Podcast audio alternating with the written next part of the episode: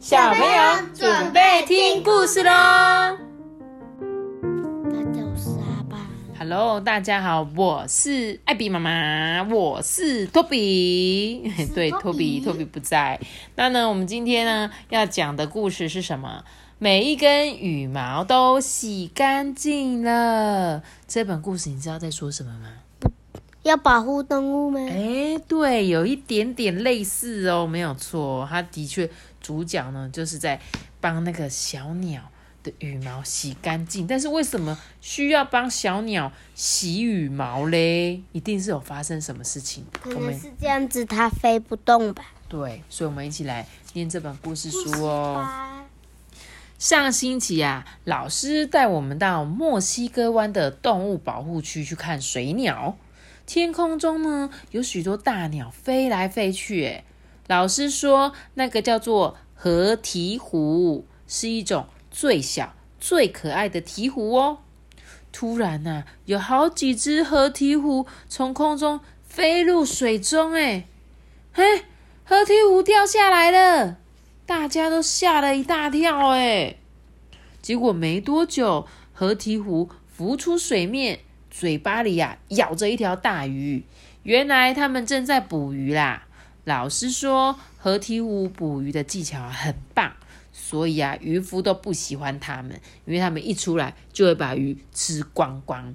不过呢，现在在这里变成动物保护区哦，渔夫啊不能再来捕鱼了，所以河鹈鹕啊可以尽情的抓鱼来吃，也能够喂饱他们的小宝宝。诶，过了几天，我在电视上看到墨西哥湾上挖石油的钻井平台爆炸了，那里有很靠近我们上次去看河鹈鹕的红树林。诶，这个河体虎啊正在孵蛋，有一些巢里已经有孵出鸟宝宝了。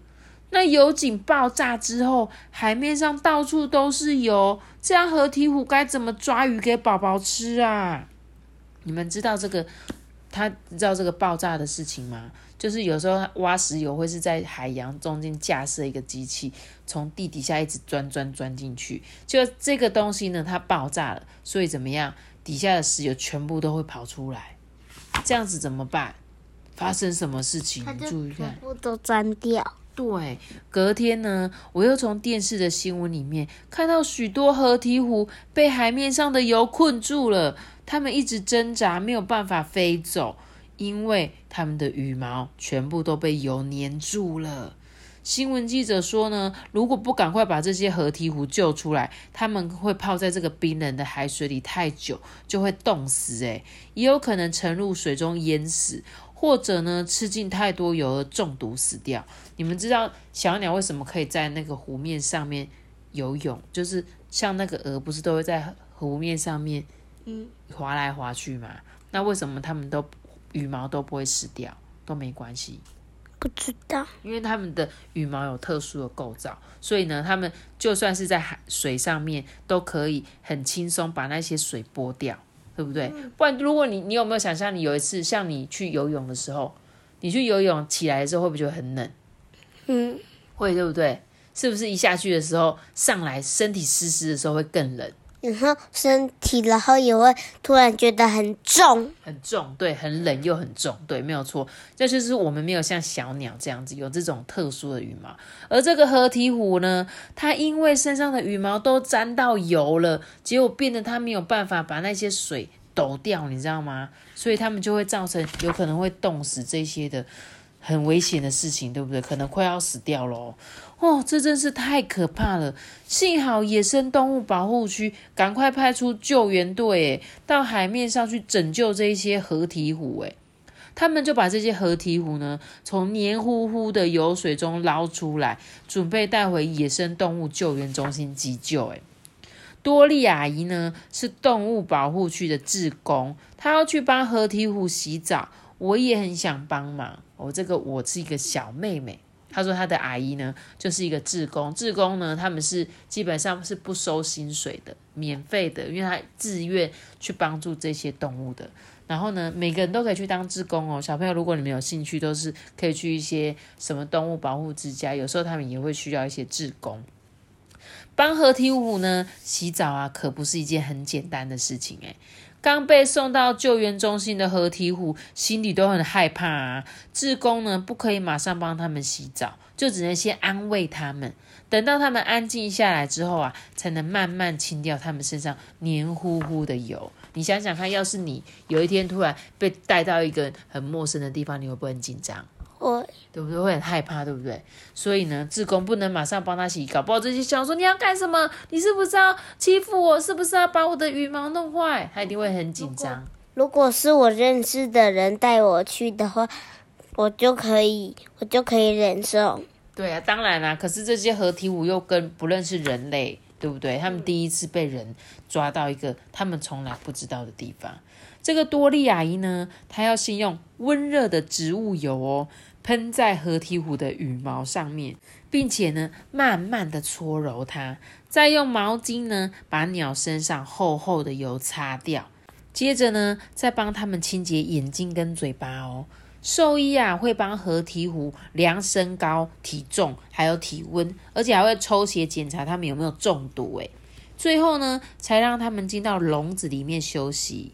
米勒医生就说，每只鸟儿休息的时间都不一样哦。有一些鸟啊，很快就放松了；有一些鸟还要等很久很久，放松之后才要让人家帮它洗澡。诶你看这个有点像是妈妈在洗碗的时候，不是都很油，我们就会用那个什么洗碗巾。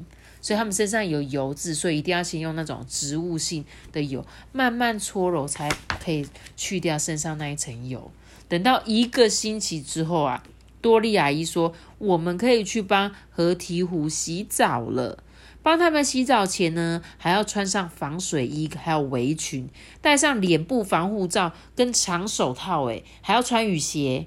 他们每三个人啊，洗一只河鹈鹕，诶，我跟多莉阿姨、米勒医生在同一组，我们呢被分到一只小的河鹈鹕，我叫它小提。哦，三个人洗一只鸟哎，你看，我们一个人可以洗一只一个小朋友，一只小朋友，他们是三个人洗一只小鹈鹕。米勒医生呢，他会先测量水温哦，把水温啊控制在摄氏四十度左右，这样小提啊才不会太冷。接着呢，我抓住小提的翅膀，医生抓住嘴巴跟身体，一起呢把小提放进有清洁剂的泡泡水当中哦。多利阿姨呢，滴了一些植物油，并且轻轻搓揉小提的羽毛，油污慢慢脱落了。洗澡水呢，很快就变脏了哦。结果他滴了这个掉喽，等一下，哒啦，对，没错，有的很紧张，就会啪啪啪啪。一直乱喷乱洒，像你帮小狗小猫洗澡，就有很很容易会被洒到，对不对？所以你看为什么要这么多人洗？因为有人要抓嘴巴，有人要抓翅膀，还有人可能要挤挤一些清洁剂，然后大家一起合力才有办法洗一只。而且像他们说会控制水温，就像你们小 baby 刚出生的时候，妈妈都会在水里面放一个温度计，然后确定说哦这个温度是适合你们的，我才会把你们这种小 baby 放到水里。所以这个小提也是一样哦。我们啊，将小提呢换到第二盆水里再洗哦。等水变脏之后，再换到第三盆水洗，一直洗一直洗，让他身上的油污啊越来越少为止。小提呢，他都很乖，不会发脾气。但是啊，杰森跟乔哥哥洗的那个大河鹈鹕啊，心情呢就很差。他呢会把洗澡水洒出来，喷的大家全身都是泡泡。要不然，那你应该想要洗大大只的合体壶。我没有喜欢洗小只。那你不是很喜欢玩泡泡水？我没有。这样你就可以说：“呵呵，哎，托比你回来了，哼，嗨，欢迎你一起加入我们喽。”当我们把小提呢泡进第四盆泡泡水之后啊。多莉阿姨开始用牙刷帮小提刷毛，诶，像头部的毛啊，眼睛旁边的细毛啊，还有翅膀上面的长羽毛，还有粉刺，还有粉刺，它没有粉刺啦。身上粘着油污的每一根羽毛呢，都要刷得干干净净。米勒医生呢，也拿出棉花棒哦，沾上温水，轻轻的帮小提眼睛旁边的油污清理干净。最后还要用水冲洗嘴里的油污，诶。一定要全部都擦干净，你看有没有这么费力洗一只沾到油污的小鸟？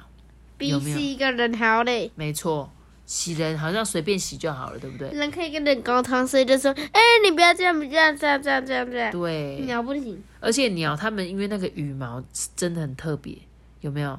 防水的东西要怎么清理油污？跟我们一般皮肤，像我们皮肤可能就是有一点点油，洗掉很快就掉。可是羽毛，你要想，羽毛是一根一根一根的，所以好难洗，好难洗，连它的嘴巴里面都沾满了油污，所以嘴巴边边也都要洗干净哦。刷完羽毛啊，我们让小提站在水槽上面，医生呢开始用水柱帮小提冲澡，诶，小提好像很喜欢呢，它张开翅膀，让水啊不断的冲刷羽毛。米勒医生说，每一根羽毛上的清洁剂都要冲干净哦，将来小提的羽毛啊才能恢复防水跟飞翔的功能呢。最后，医生把小提嘴巴上打开冲洗，嘴巴里完全都没有油污了，才表示是清干净了。所以你看，他刚刚有讲，原来羽毛的功能是什么？防水，而且飞翔也是很重要的。嗯，我们花了三个多小时才把小提全身洗干净。小提擦干之后呢，被送进休息室。我洗完一只合体虎，哦，我就累垮了。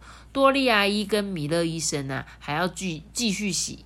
他们一天可以洗三只合体虎，真的是太了不起了。